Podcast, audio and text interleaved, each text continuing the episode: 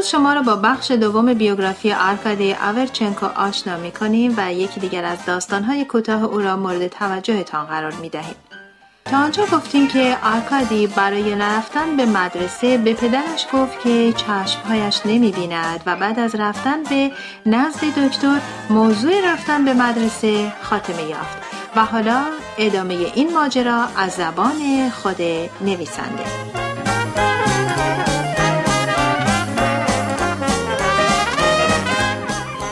افسانه این که من پسری بیمار و ضعیف هستم و نمی‌تونم درس بخونم بزرگ و بزرگتر می‌شد و خوب جا میافتاد.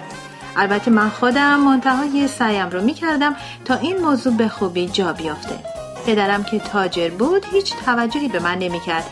چون تا خرخره دست به گریبان مشکلات کاری بود و نقشه می‌کشید که چه کار کنه تا برشکست بشه.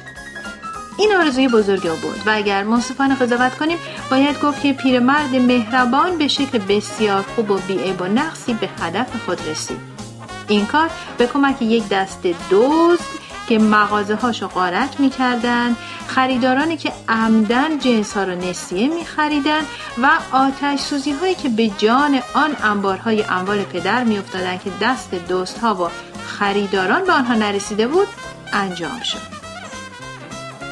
ها، آتش سوزی و خریداران مدت طولانی بین من و پدر مثل یک دیوار بلند ایستاده بودند. در ضمن من همینطور بی سواد باقی میموندم. اگر خواهران بزرگترم به این فکر نمیافتادند که آموزش منو به عهده بگیرن معلوم شد که من لغمه لذیذی برای اونها هستم. هر یک از اونها می‌خواست نشون بده که می‌تونه منو بهتر از دیگری باسواد کنه. به خاطر این موضوع نه تنها بین اونها دعوای رفسی می‌شد بلکه حتی یک بار هم به جان هم افتادند و انگشت خواهر بزرگم در این دعوا پیچ خورد به این ترتیب در زمینه دلسوزی خانواده محبت نزدیکان آتش سوزی ها دزدان و خریداران من رشد می کردم و برخورد آگاهانی من به محیط اطراف شکل می گرفت.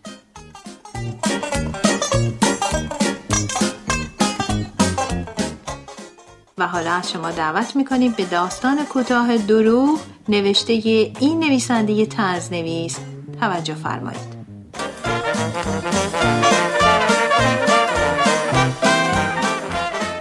درک چینی ها و زن ها خیلی مشکله. من با تعدادی از چینی ها آشنا بودم که دو سه سال صبورانه و با پشتکار باور نکردنی روی یک تکه استخوان فیل به اندازه یک گردو کار می‌کردن تا داخل این تکه استخوان به کمک یک لشکر چاقوهای ریز و درشت کشتی کندکاری کنند که همه چیز داشت. تناب های بادبانهاش آنقدر نازک بودند که حتی سایه نداشتند. ملوانانش هر یک به اندازه یک دانه خشخاش بودند. صبر و حیله‌ای که در این کار صرف می‌شد واقعا تعجب آور بود.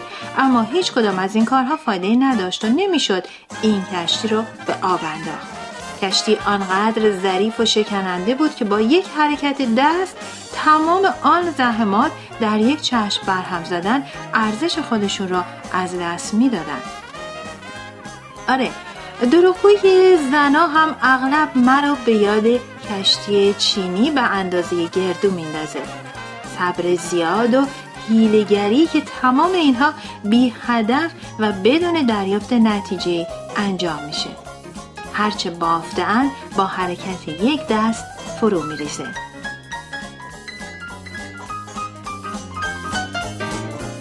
قرارت نماشنامه برای ساعت دوازده شب در نظر گرفته شده بود. من کمی زودتر اومدم. سیگاری آتش زدم و تنبرانه خودم رو مشغول صحبت با صابخانه وکیل لیاز گفت کردم. چند دقیقه بعد زن لیاز گفت که یک ساعت پیش اون رو در تئاتر همراه تانیا چرنوژوکو و آشنای مشترکمون دیده بودم. هیجان زده و سرخ و سفید دوید توی اتاقی که ما نشسته بودیم. و شوخ و شاد فریاد زد. اوا پس بقیه کجان؟ ساعت نزدیک دوازده است. اوه هنوز هیچ کس نیومدی. شوهرش گفت میان الان می‌رسن. راستی سیموچکا تو کجا بودی؟ لیاز گفت همسرش سیموچکا صدا می‌کرد. سیموچکا گفت من و خواهر تاریس که رفته بودیم میدان یخی. با شنیدن این حرف من آروم و با احتیاط برگشتم و به صورت سرافیم و رو نگاه کردم و فکر کردم چرا دروغ گفت؟ یعنی چه؟ چرا داره دروغ میگه؟ نمی‌تونستم به علت اون پی ببرم مشکل بشه تصور کرد که پای معشوق در میونه در تئاتر خودم دیدم که کنار تانیا نشسته بود و با در نظر گرفتن زمان اومدن اون به خونه معلومه که بلافاصله بعد از تئاتر راهی خونه شده. پس علت دروغ می‌تونه یا پنهان کردن رفتن به تئاتر باشه یا دیدار با تانیا چرنوژوکووا. در این موقع یادم اومد که ریاض گفت و سه بار جلوی من از زنش خواسته بود که با چرنوژوکووا ملاقات نکنه. زیرا به نظر او تانیا زنی احمق بود و تاثیر بدی بر زنش میذاشت. تعجب من حد نداشت. چه دلیل پوچ و بیمعنی بعضی مواقع باعث دروغ گفتن زنها میشه؟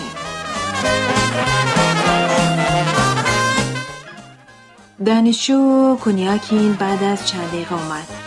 بعد از احوال پرسی رو کرد به زنی ریاسکوف و پرسید خب بگید ببینم از نمایش امروز خوشتون اومد؟ جالب بود. سرافیما پتروونا متعجب شاناش رو بالا انداخت و گفت چرا فکر می‌کنید که من باید از موضوع نمایش با خبر باشم؟ من که در تئاتر نبودم. کونیاکی متعجب پرسید چطور نبودید؟ من سراغ چرنوژوکوم رفتم. به من گفتن که شما با او راهی تئاتر شدید. سرافیم پیتروون سرش رو پایین انداخت. دامنش رو روی زانوهاش صاف کرد و لبخند زنان گفت در این صورت تقصیر من نیست که تانیا تا این حد احمقه. وقتی داشته از خونه بیرون می‌رفته بهتر بود دروغ دیگه ای سر هم می‌کرد. لیاز گفت که متوجه صحبت اونا شده بود رو به زنش کرد و پرسید چرا باید دروغ بگه؟ سرافیما در جواب شوهرش گفت یعنی واقعا نمی‌تونی حدس بزنی؟ خب حتما خواسته بره سراغ دوست شاعرش دانشجو کنیاکین به سرعت به طرف سرافیما پتروونو برگشت و گفت سراغ شاعر؟ منظورتون سراغ گاگاروفه؟ غیر ممکنه غیر ممکنه گاگاروف چند روز پیش راهی مسکو شد. من خودم اونو بدرقه کردم. سرافیما پدرونو با لجاجت تمام سرشو تکون داد و گفت اشتباه می‌کنید او اینجاست. دانشجو که این شانه رو جمع کرد و گفت سر در نمیارم. نه همچین چیزی نمی‌تونه باشه. من و گاگاروف دوستیم. اگه برگشته بود اولین کاری که می‌کردیم بود که به دیدن من بیاد.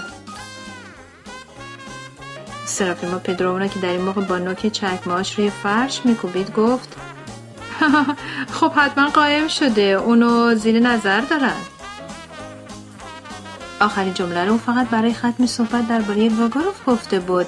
اما دانشجو کنیاکی نگران شده پرسید زیر نظر دارن؟ کی اونو زیر نظر گرفته؟ چه می‌دونم کارگاه ها ببخشید سرفیما پتروونا شما حرفای عجیبی می‌زنید. به چه دلیلی کارگاه باید اونو زیر نظر بگیرن؟ اون نه انقلابیه نه تا به حال کاری به سیاست داشته. سرافیما پدرونا نگاهی که نتوزانی به دانشجو انداخت زبانش رو روی لبان خشکش کشید و با مکسای عمدی جواب اونو داد. کاری با اینجور کارها نداشته. حالا داره. تازه یعنی چه هی گاگاروف گاگاروف می‌کنی. آقایون چای می‌خوای؟ بعد از چند دقیقه بلوخین که ستون انتقادات روزنامه رو مینوشت اومد. به محض وارد شدن به اتاق گفت اوه چه سرمایی. تا مغز استخون آدم رو میسوزونه. اوه دو ساعت تمام روی یخ اسکیت بازی کردم یخ زدم. ولی خودمونی ما استخر خیلی خوب یخ زده. لیلیاز گفت که استکان چای رو به دهانش نزدیک می‌کرد گفت اتفاقا زن منم همین الان از اونجا اومد. بروخین متعجب گفت عجب. من تمام مدت اونجا بودم ولی شما رو ندیدم. سرافیما پترو رو لبخند زنان گفت خب چی می‌تونم بگم؟ ولی من همراه ماریا الکساندروونا شیمشورینا اونجا بودم. بروخین متعجب گفت خیلی عجیبه. نه شما نه اونو اونجا ندیدم. می‌دونید که محوطه یخی مثل کف دست خیلی کوچیکه و همه چیز به خوبی روی اون دیده میشه. سرافیما پتروونا گفت والا ما روی نیمکتی نزدیک اتاقک پخش موسیقی نشسته بودیم. یکی از پیچای کفش اسکیم شل شده بود. بروخین تا این حرف شنید گفت می‌خواید من براتون درست کنم؟ می‌دونید که من در اینجور کارها استادم. کجاست کفش اسکیتون؟ کجاست؟ سرافیما به طور عصبی پاش روی فرش می‌کشید و در جواب گفت والا خودم دادمش به کفاشی لیاز گفت روش به طرف اون برگردند و پرسید چطور تونستی این موقع شبان رو به کفاشی بدی؟ سرافیما پتروونا عصبانی شد و گفت چی هی سال پیچم می‌کنی؟ کار فوری داشت باز بود اسمشم ماتویفه بالاخره در این موقع نمایشنامه نویس سلیوانسکی که همه منتظر او بودند آمد. نمایشنامه را لوله کرده و نواری دور آن بسته بود. به محض وارد شدن به اتاق گفت دوستان میبخشید که دیر کردم. جنس لطیف معطلم کرد. الیاز گفت لبخندی زد و گفت آها پس معلوم تقاضا برای نمایشنامه نویس زیاد شده. خب بگید ببینیم چه خانمی شما رو معطل کرد؟ ماریا الکساندروونا شمشورینا. براش نمایشنامه رو داشتم میخوندم. در این موقع الیاز گفت محکم به دستش کوبید.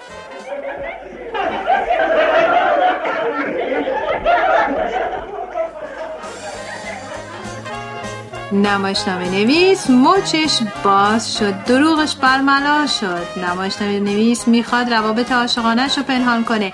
تو نمی‌تونستی هیچ نمایشنامه برای ماریا شمشورینا بخوانی.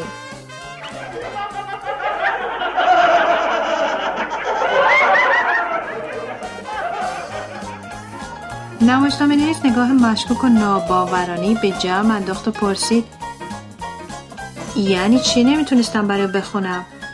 من همانو برای اون نماشتامم رو خوندم. ریاض گفت قهقه زد.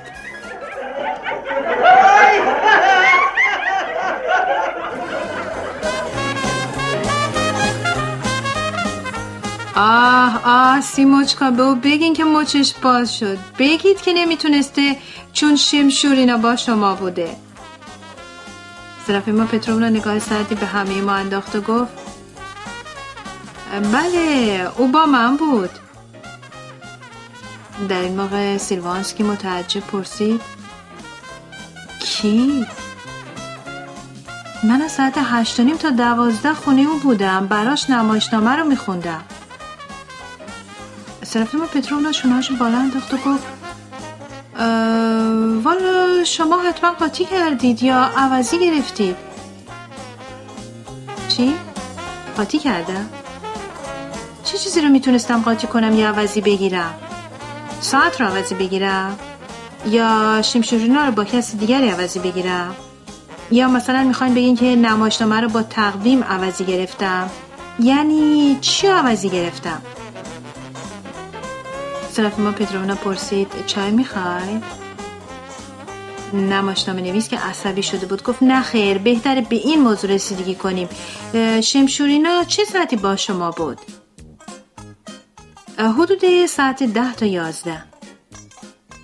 نمایشنامه نویس دستاشو به هم گفت و گفت تبریک عرض می‌کنم و من درست در همین موقع داشتم برای اون نمایشنامه رو میخوندم. سرافیما پتروونا یکی از ابروهاش رو با حالت پرسشآمیز بلند کرد و گفت واقعا؟ شاید توی دنیا دو تا شمشورینا وجود داره. شاید هم من خانم ناآشنایی رو با شمشورینا عوضی گرفتم. یا شاید من اصلا دیروز رفته بودم اسکیت بازی.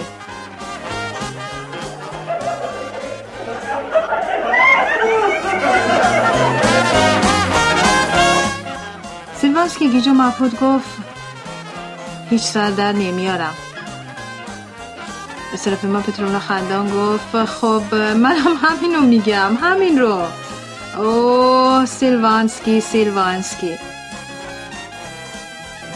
سیلوانسکی شاناش رو بالا انداخت شروع به باز کردن نواری کرد که به دور کاغذها پیچیده بود و وقتی راهی اتاق مهمانی می شدیم من یک لحظه مکس کردم و به سرافیما پترونا اشاره کردم صبر کنه بعد از اینکه بقیه از اتاق کار لیازگوف خارج شدن بی تفاوت از سرافیما پترونا پرسیدم شما امروز اسکیت بازی کردید؟ سرافیما پترونا گفت بله با شمشورینم. اما من شما را تو تئاتر همراه تنیا چرنژوکووا دیدم. سرافیما مبهوت نگاهی به من کرد و گفت غیر ممکنه. می‌خواید بگید که من دروغ میگم؟ البته که دروغ میگید. من مطمئنم که شما را در تئاتر دیدم. نه شما اشتباه می‌کنید. احتمالا منو با کسی دیگری اشتباه گرفتید. من سر حرف خودم ایستادم و گفتم خیر ببینید بازم دارید دروغ میگید. دروغ های بی سر و تهی میگید و افراد زیادی رو در تارهای اون گرفتار می‌کنید. برای پوشاندن یک دروغ دروغ دیگری به هم میبافید. اصلا چرا شما گفتید که بیسکت بازی رفتید؟ سرافیما با نوک چکمه دوباره چند بار روی فرش کوپید و گفت شوهرم خوشش نمیاد که من با تانیا معاشرت کنم. پس اینطور من الان میرم به همه میگم که شما را در تئاتر با تنیا دیدم. در این موقع سرافیما ناگهان از دست من گرفت نگران و حراسان در حالی که لب پایینیش میرزید گفت شما این کارو نمی کنید چرا نکنم؟ همین الان میرم به همه میگم. هیچی نمیگید؟ نمیگید نه؟ اما من بر حرف خودم پافشاری کردم. در این موقع سرافیما دستاش روی شانه من گذاشت من رو محکم بوسید خودش رو به من چسباند و مصرانه از من می‌پرسید. حالا دیگه مطمئنم که چیزی نمیگید. نه حالا دیگه هیچی نمیگید.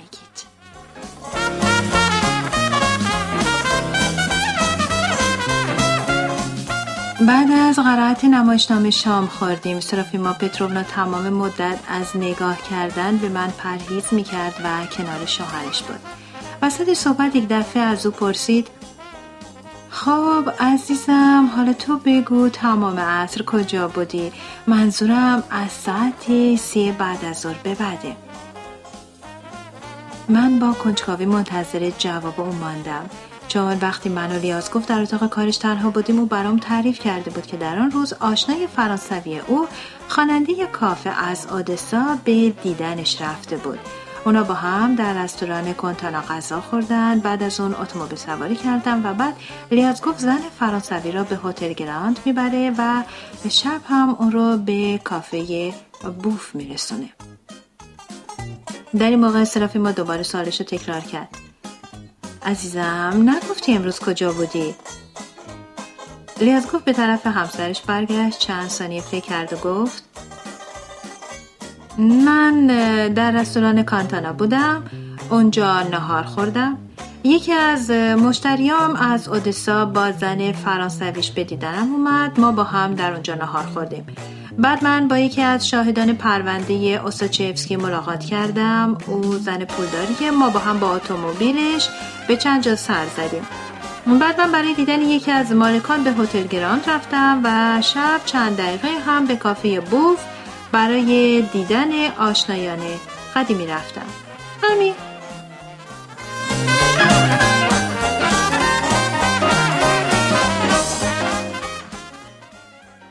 من در دل خندیدم و به خودم گفتم اینو میگن یک دروغ حسابی.